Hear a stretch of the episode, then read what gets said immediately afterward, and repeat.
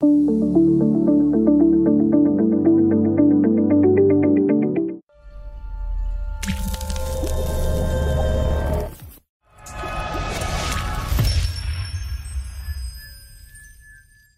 so when you're when you're aligned with your purpose, then you're going to be more clear about what you truly want. You're going to be clear about what is truly important to you. And sometimes the outside social uh, influences, you know, whether it's social media, family, friends, the media, give us uh, examples of what our purpose should be, or give us examples of what success should look like, or give us examples of what, um, you know, th- other people think that we should be doing and living.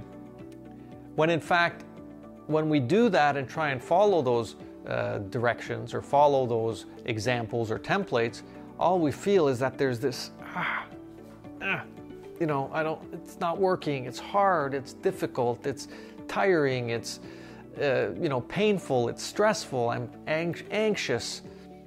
So if I step outside of that place and I actually get to my true purpose and I become familiar with my real purpose, one of the techniques or one of the exercises that we do is finding your purpose in the Silva method, then you're able to move outside of the space of what someone else is telling me to do, and you can become attuned with what is important to you.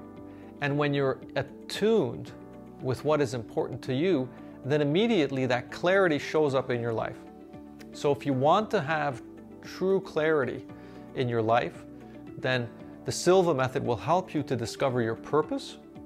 And when you get clear about your purpose, the clearer you get about your purpose, the more clear you are about what's important to you.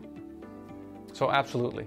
The Silva method and clarity and finding your purpose is something that is very, very possible.